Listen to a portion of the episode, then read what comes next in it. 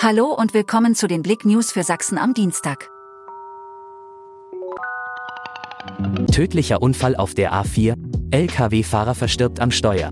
Auf der A4 bei Ottendorf-Ockrilla ist am Montagmorgen ein 54-jähriger LKW-Fahrer auf tragische Weise ums Leben gekommen. Der Laster war zwischen den Anschlussstellen Pulsnitz und Ottendorf-Ockrilla in Richtung Dresden unterwegs. Plötzlich muss der Fahrer des Sattelzuges medizinische Probleme erlitten haben.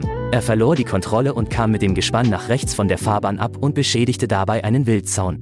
Der LKW kam anschließend auf einem Feld zum Stehen. Der Tracker war nicht mehr ansprechbar.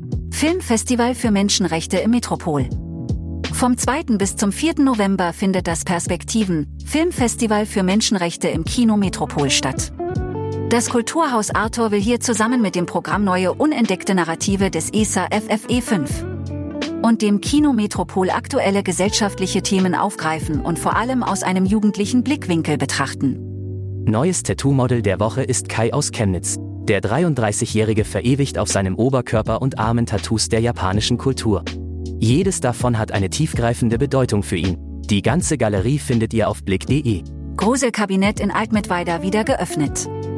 Pures Halloween-Feeling in einem Gruselgarten. Seit ein paar Tagen versammeln sich jeden Abend eine Menge Schaulustiger am Grundstück von René Hoch im mittelsächsischen Altmittweida.